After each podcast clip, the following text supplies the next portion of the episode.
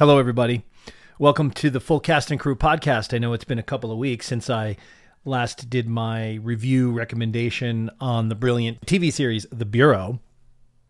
I'm back this week to try and talk about my other favorite television series of all time, the Italian series Gomorrah. I say try and talk about it because, as much as I've loved immersing myself in this incredible television series over the four available seasons that I've watched over about the last three months, I still find it really hard to figure out exactly why it's so good. And I'll try and address why that might be in the course of this brief conversation. But by way of background, if you're not familiar with Gomorrah, it covers some familiar ground. It's the story of mobsters, in this case, in the city of Naples in it- in Italy, involved in the drug trade and internecine warfare with various clans and factions, uh, starting with the Savastano family, which in season one is headed by Pietro Savastano with his wife, a close number two, and their playboy, out of shape, ne'er do well son, Gennaro, uh, rounding out their immediate family. The Stavasanos control the drug territory within an area of Naples and specifically around a housing project, which in real life is known as Le Vele or was known as Le Vele or the Sails. It's an incredible architectural structure of kind of an unforgettable silhouette when you see it. And the practicalities of the real physical location are used to jarring and incredible effect throughout the entirety of this series. The locations are just amazing. Uh, real life filmed on the location with some of the apartments in the internal uh, sequences, you know, obviously must have been built on sound stages, but a lot of the exterior shots and a lot of the action outside takes place in and around Naples and specifically in and around this housing project, which is notorious and infamous uh, for the way in which its design sort of created an unfortunate kind of prison like many housing projects do, walling off its residents from the rest of the outside world, creating illicit tunnels and uh, walkways um, and qu- dangerous corners and unlit areas and corridors. It's just, it's a stunning location, which is used to stunning effect.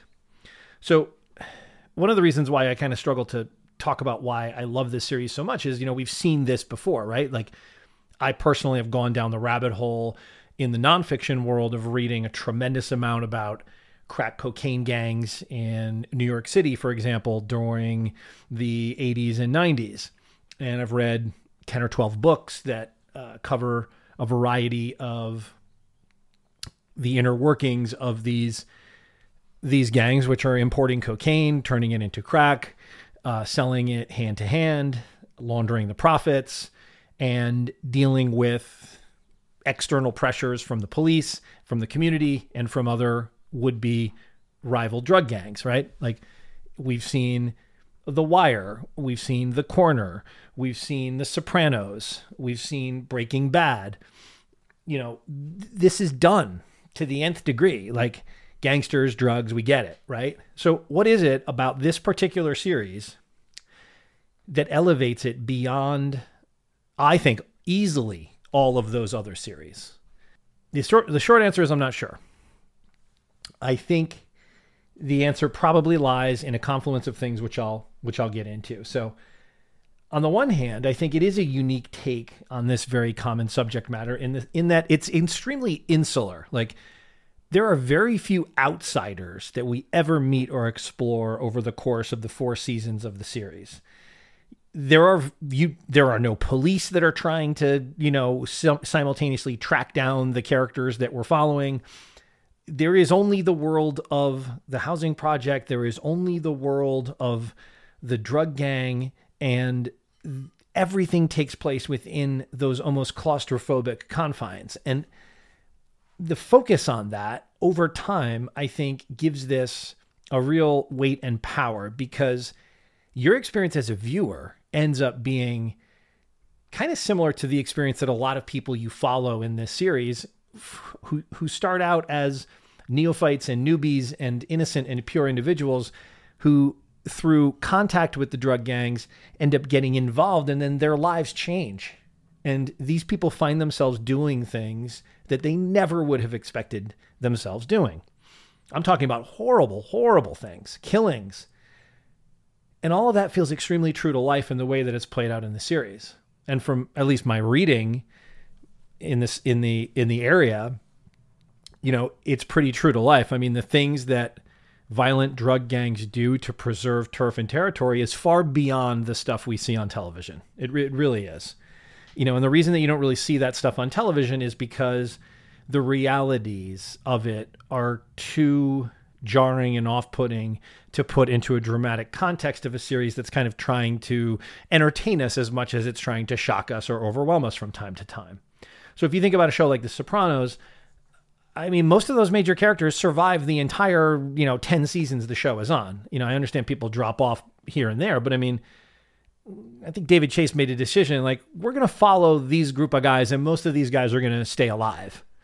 You know, I think it was such a big deal. Like, I think when Adriana finally got killed in the Pine Barrens episode, brilliant episode directed by Steve Buscemi, I remember the shock of kind of losing a main character. And she wasn't even really a main character, but I think in that season, she kind of had become one. You know what I mean? So, you don't get that in this series.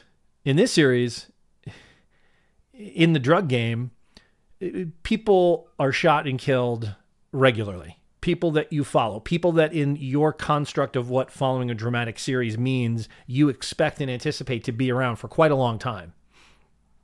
So, on the one hand, I think focusing on the gangs themselves, pl- letting the conflicts be true to what would occur uh, is part of the power here. Now, this whole series is based on a very notorious, legendary book by Roberto Saviano.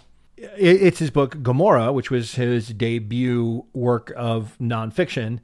To read the Wikipedia entry, he uses literature and investigative reporting to tell of the economic reality of the territory and business of organized crime in Italy, in particular the Camorra crime syndicate, and of organized crime more generally. And very famously, when this book came out, uh, he was, you know, sentenced to death by the mafia clans in Italy, and he's apparently had to live in some form of hiding ever since.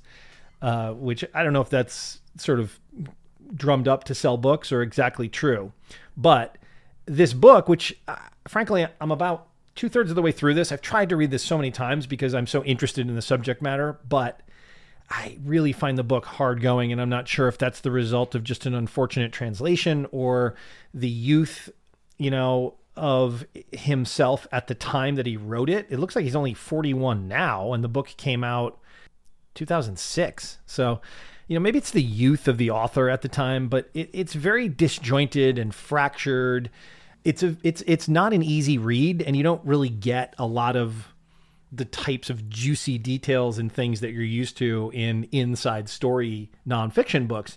But having watched all four seasons of Gomorrah and knowing that this is the source material and reading the book now after the fact, I'm even more impressed that the filmmakers and the creative team picked out really subtly, almost minuscule details and then magnified them within the, the life of the series to take on such power and significance. It's almost as if in the oft cited here uh, analysis of Stanley Kubrick, who said, you know, you don't sit down and write a screenplay, uh, you write a novel and then you adapt that novel for a movie because the power of the novel will be something that you imbue fractured scenes that you're writing out with, even if you're unconscious of doing it. And the act of doing that produces something akin to higher filmic art than if you just sit down and try and obey the rules of, you know, screenwriting 101.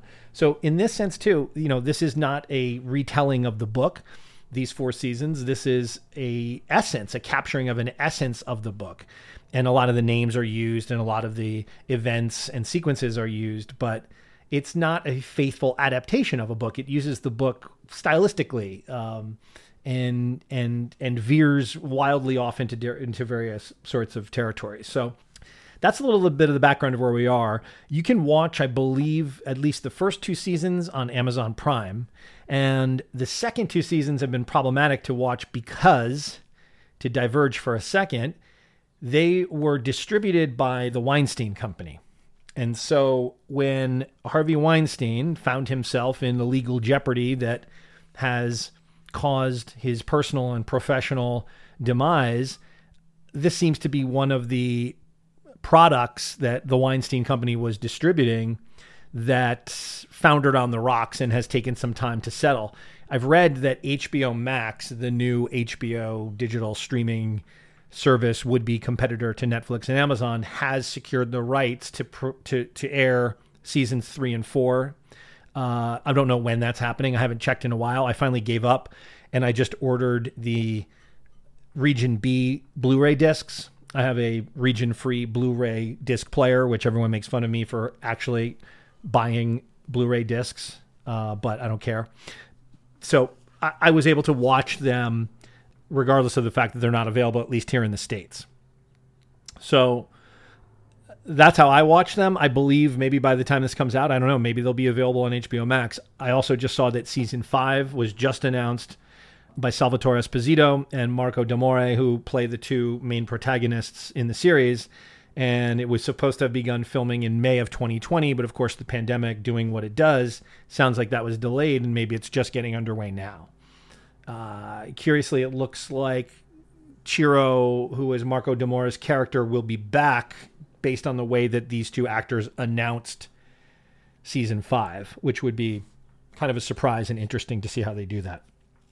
I'm going to try not to give away too many spoilers here, but at the same time, I'm really doing this episode to encourage you, if you haven't watched this, to just seek it out and let it kind of sink in and see if you're something that you're interested in. But I'm also doing this for a few of the folks that I see on Instagram are Gomorrah heads the way that I am. And trust me, if you get into this series, you're going to become as obsessed as some of us are. So, Brooklyn Film Fanatic, I'm talking to you, shouting out at Big Feet Pete 77, at Gomorrah underscore TV, at SK55 NER. You guys all get this what I'm talking about. I know from your comments that you've posted on images that I put on Instagram that you feel and felt this series the way I did. Part of this is just trying to even though we don't know each other and have never met, talk to you about what it is that I love about this show and try to figure it out. Help me figure it out. Help me on Instagram if you can, because I'm still trying to untangle the mystery of how this thing works. So, any help much appreciated you you you all know what I'm talking about when I talk about this show.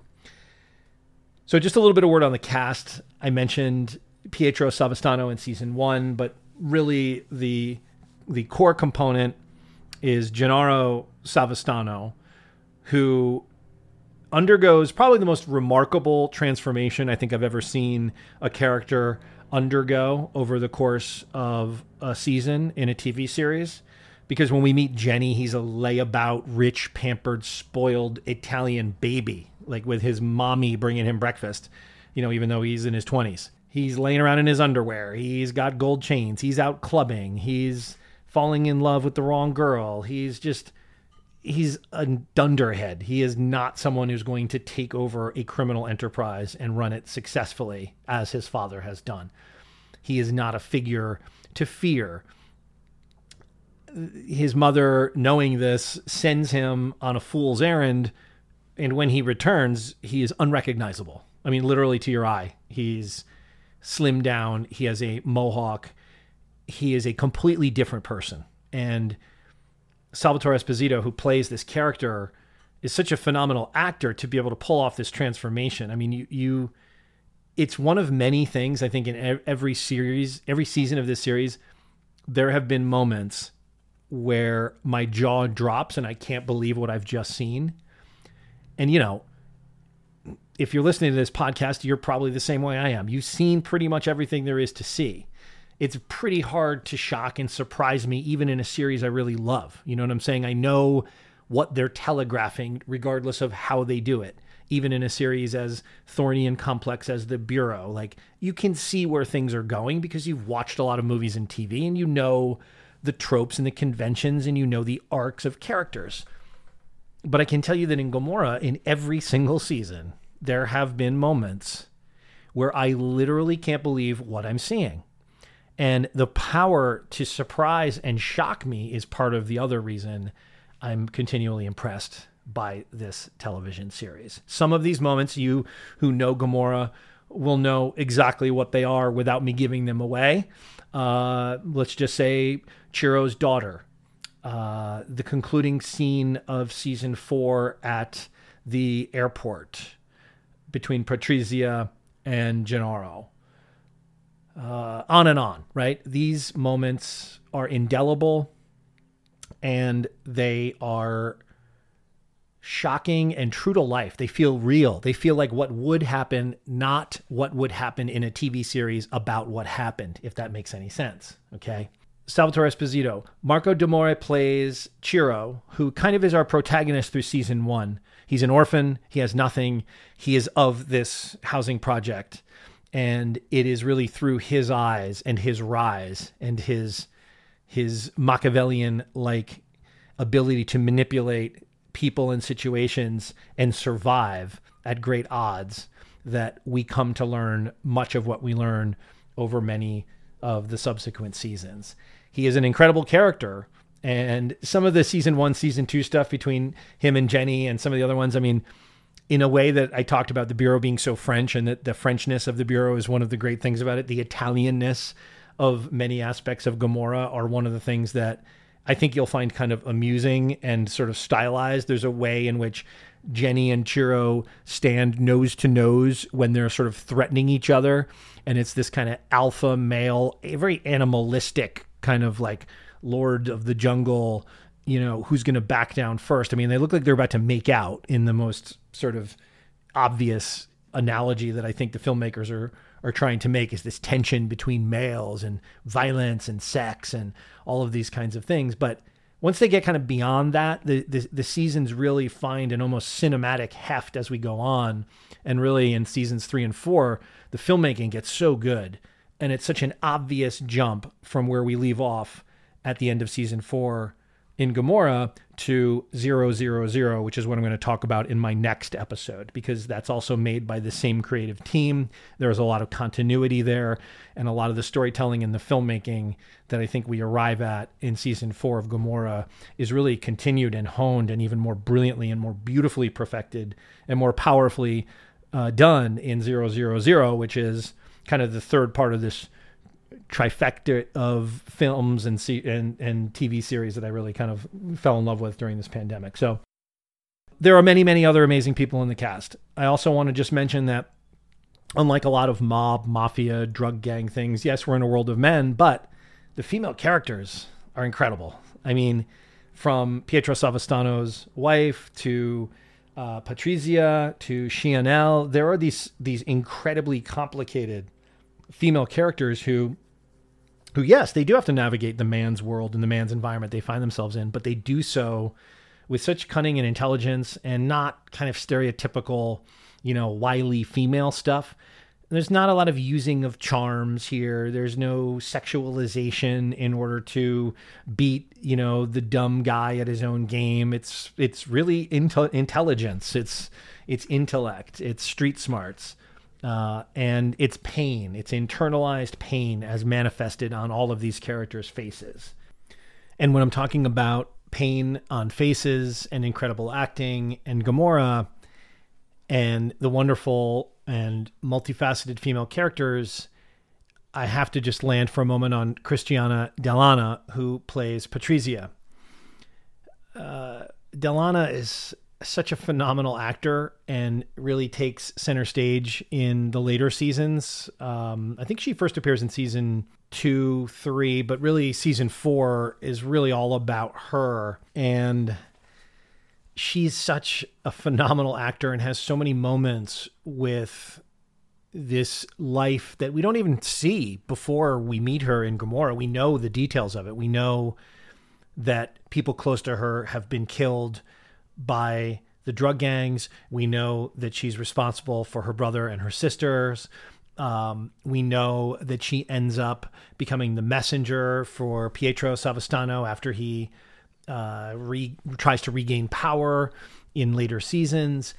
It infuses her character and suffuses every scene that she's in. There are scenes in l- the last season with her that uh, I'll just always remember. I mean, they're phenomenal. There's a, a love scene between her and her eventual husband that is so complex and so heartbreaking because the difficulty that she has experiencing and expressing feelings and love are writ large on her very expressive face as she's in the act and it's such a interesting way to play a scene like that and incredibly vulnerable always in service of the character always in service of something incomplete in the character that is it a hole in these people's souls?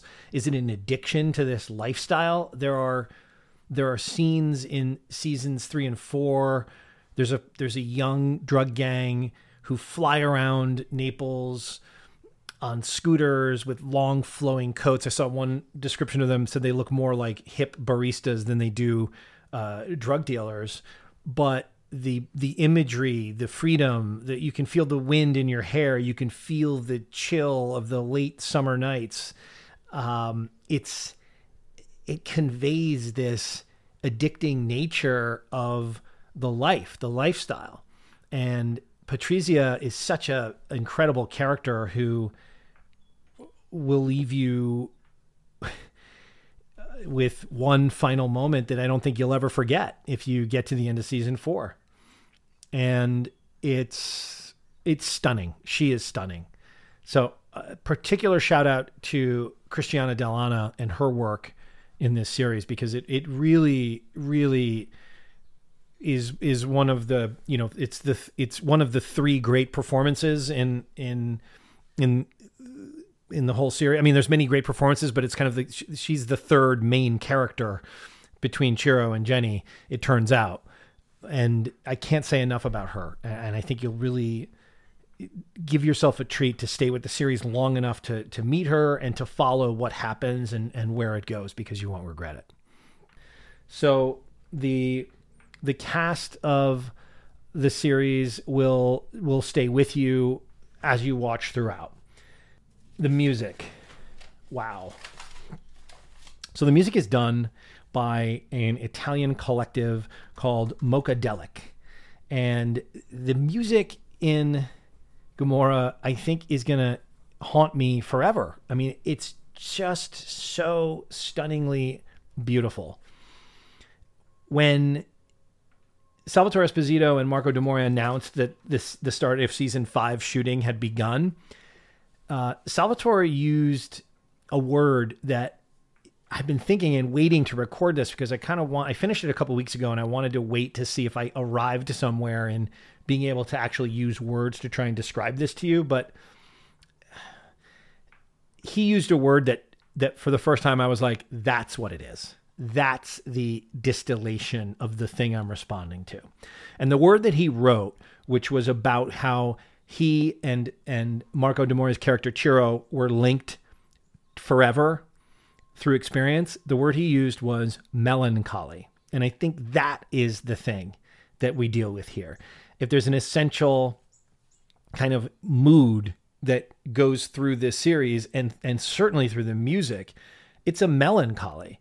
And the use of melancholy and the use of that that vibe is somehow one of the things that is so moving about the series, and I don't mean just because the music is kind of engineered to push those buttons in your brain and in your heart, but there's a melancholy to the way the characters follow what even some of them realize is this ruthless progression to jump off the cliff that they know will end in devastation for themselves and for their families. The choices that they make are born out of economic inopportunity and the the stakes for them are worth the risks that they take.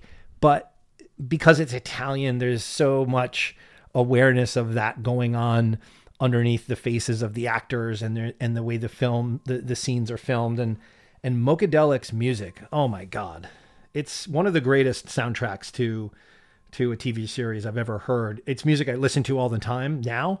um, because these themes and it, these themes are consistent throughout the life of the series. The way the themes are used becomes such a piece of familiarity to you that you know exactly where you are. And it is that melancholy, that word that Salvatore Esposito so perfectly used. It is that melancholy that I think is the underpinning of all the brilliance of Gomorrah.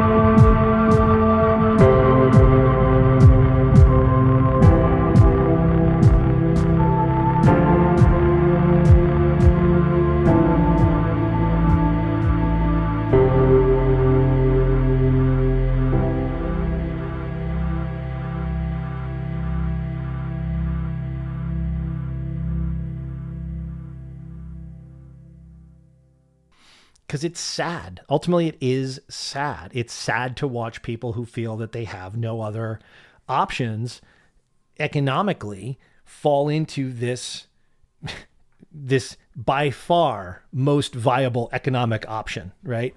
So you secure a kilo of cocaine for whatever it is, right? 33,000 euros a kilo. You step on it two, three, four, six times so that you end up with two, three, four, six kilos of cocaine. You bag those six kilos of cocaine into individual serving portions or crack, and you now have sextupled your money, right? Your overhead is fairly low. You have a piece of territory. You have a clientele base that is pounding on the door 24 7 uh, you are in a housing project where the police are fairly content to let you kill each other, sell drugs to each other, prey upon each other. Just don't venture out into the streets uh, in the wider community.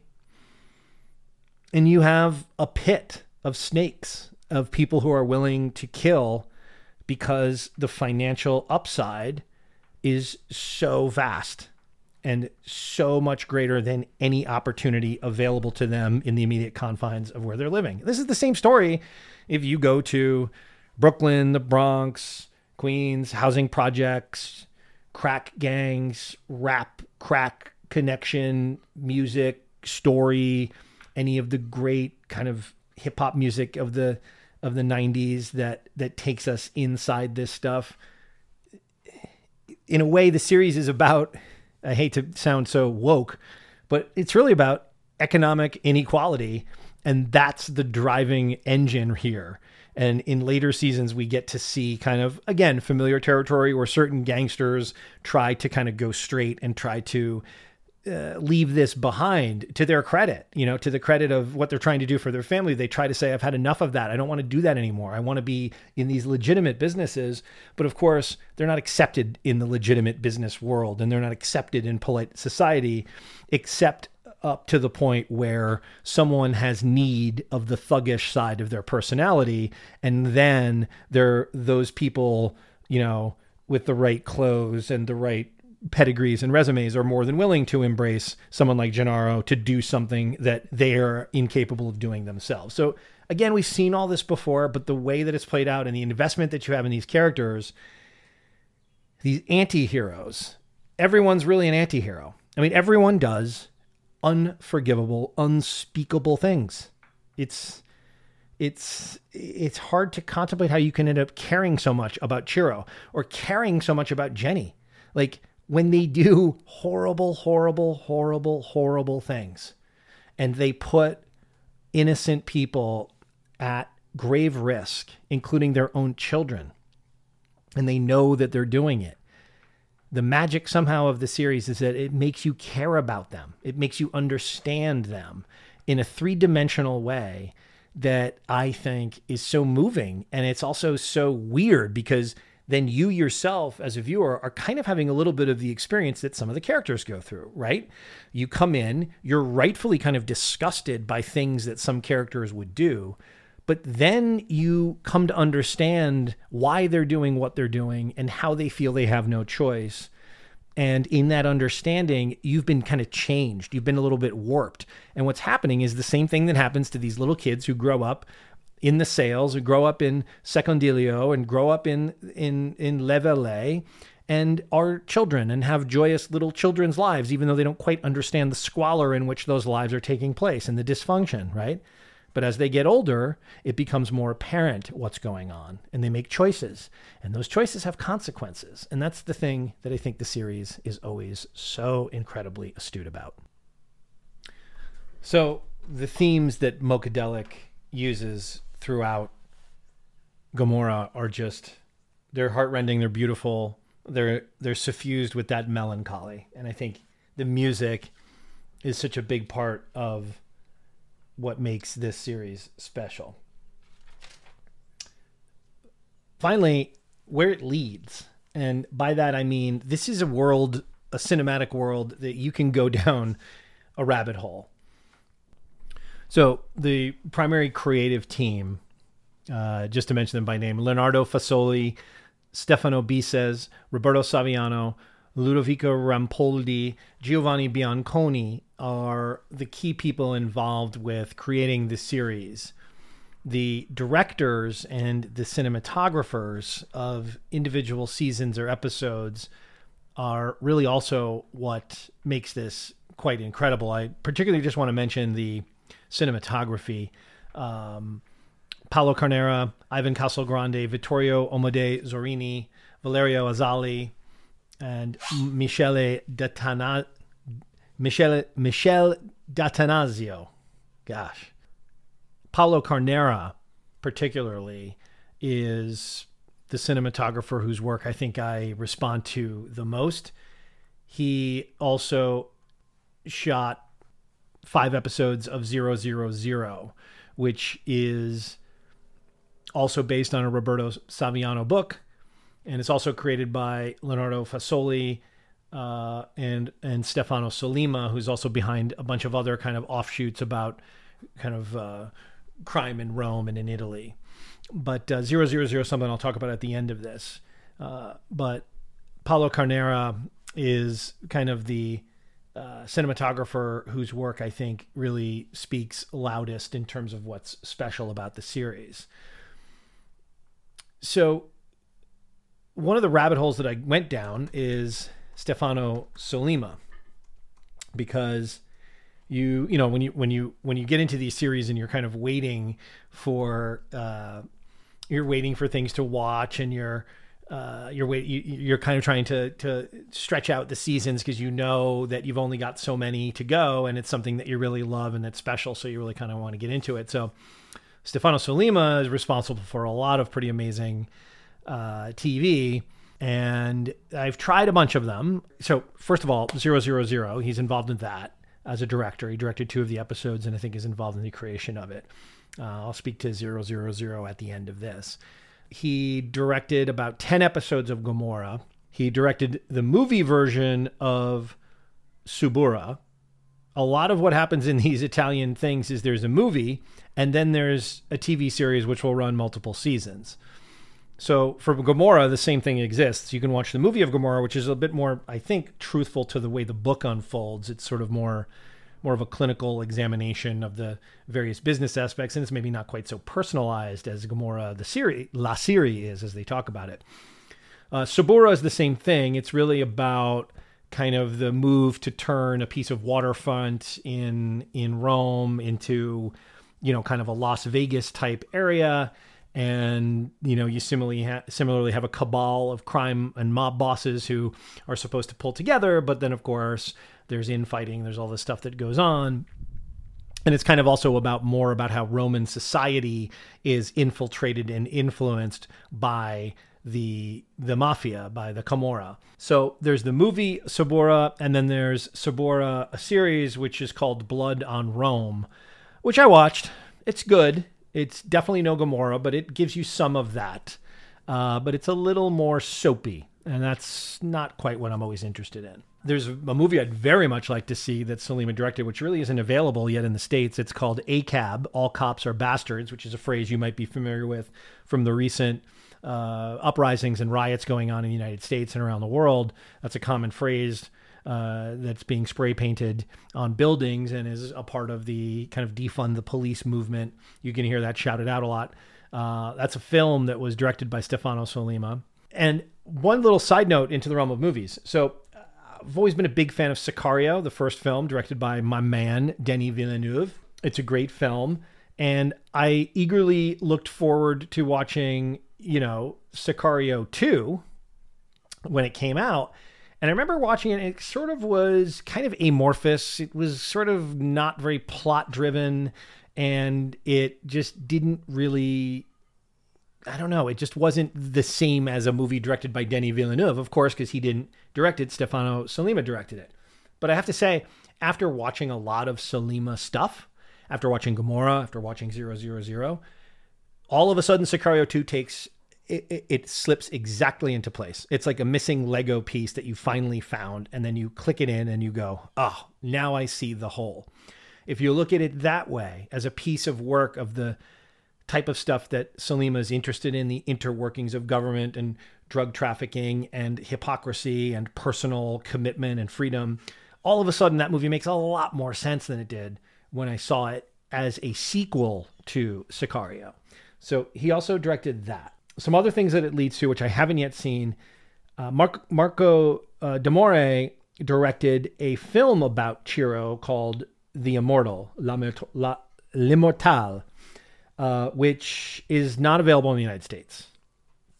I've gotten a couple leads. Thank you, Gomorrah TV Instagram account, for pointing me in certain directions, but I haven't really been able to be able to watch it the way that I, I want to and need to watch it, which is I gotta have it in the best possible quality. That's just a problem that I have. Uh, so that's a film that Marco Marco D'Amore directed. My expectation is it's a film directed by an actor about a character that the actor is most well known for. It's probably some degree self-indulgent and a little roomy, but let's wait and see. Haven't seen it. And as I said, season five of Gomorrah is coming out soon. So. I, I still feel even after talking for you know 35 minutes here, I don't know that I've actually been able to accu- accurately describe to you what it is about this series that's so magical. And I know that there's probably no way to do that other than trying to convince you to watch it yourself. I'll just finish with this thought about Gomorrah. The credit sequence, the title of the film, I think also speaks to what's special about it. So, what we're looking at when we finally see the title Gomorrah La Serie, La Serie being Italian for the series, to separate it from the movie Gomorrah, to which it doesn't have much connection. It's this piece of iron, and it's and the words Gomorrah are etched into this iron, and it's there's rust, and and La Serie is in blood red lettering, and the rust is actually happening as we're watching it. And so what we're watching are these molecules of the iron decay and float into the air as the elements do their work on the source material. And it's this very brief moment, but as I've watched these series, I've come to find that that particular choice of images, that hyper close photography where we literally see rust occurring in real time. That's what's going on to these characters. That's what's going on to the environment that the characters live in. It's the environment, the oppressive environment that is molecule by molecule extracting the life out of these people and this area.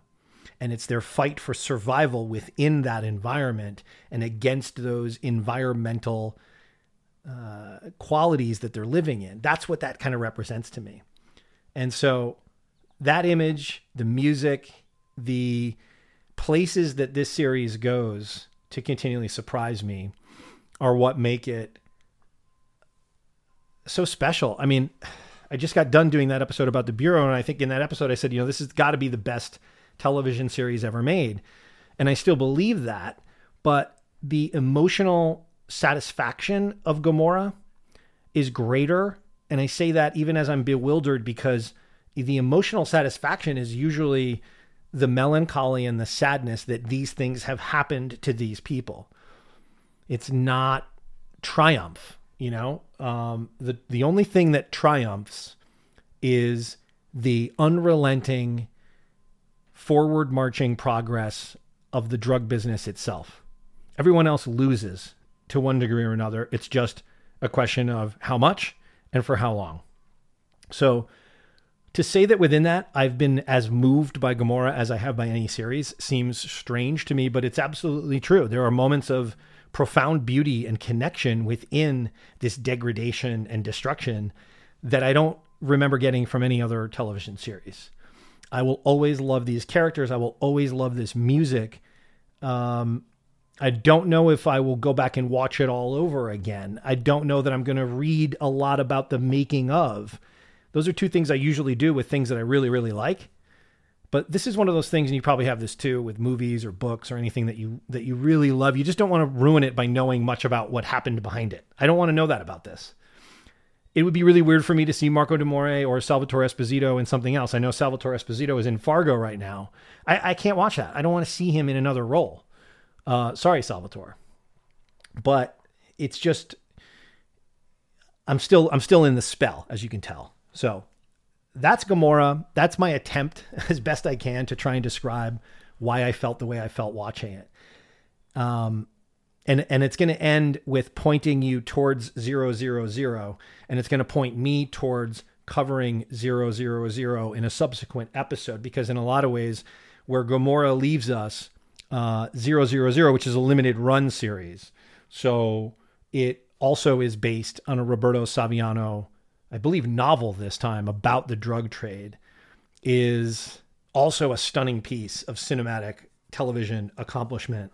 And it's an incredible accomplishment for the streaming service that produced it, Amazon Prime, because it's a global production, it features a global cast of actors that you would never otherwise see in American television. And it is produced at the highest cinematic level. And it also features an astounding soundtrack that is amongst my favorite. Uh, so I'm going to talk about that in the next episode of Full Cast and Crew. And until then, I hope you're staying safe. I hope you're finding good things to watch. Be kind to each other, be kind to yourself, get plenty of rest, and I'll see you here next time on Full Cast and Crew.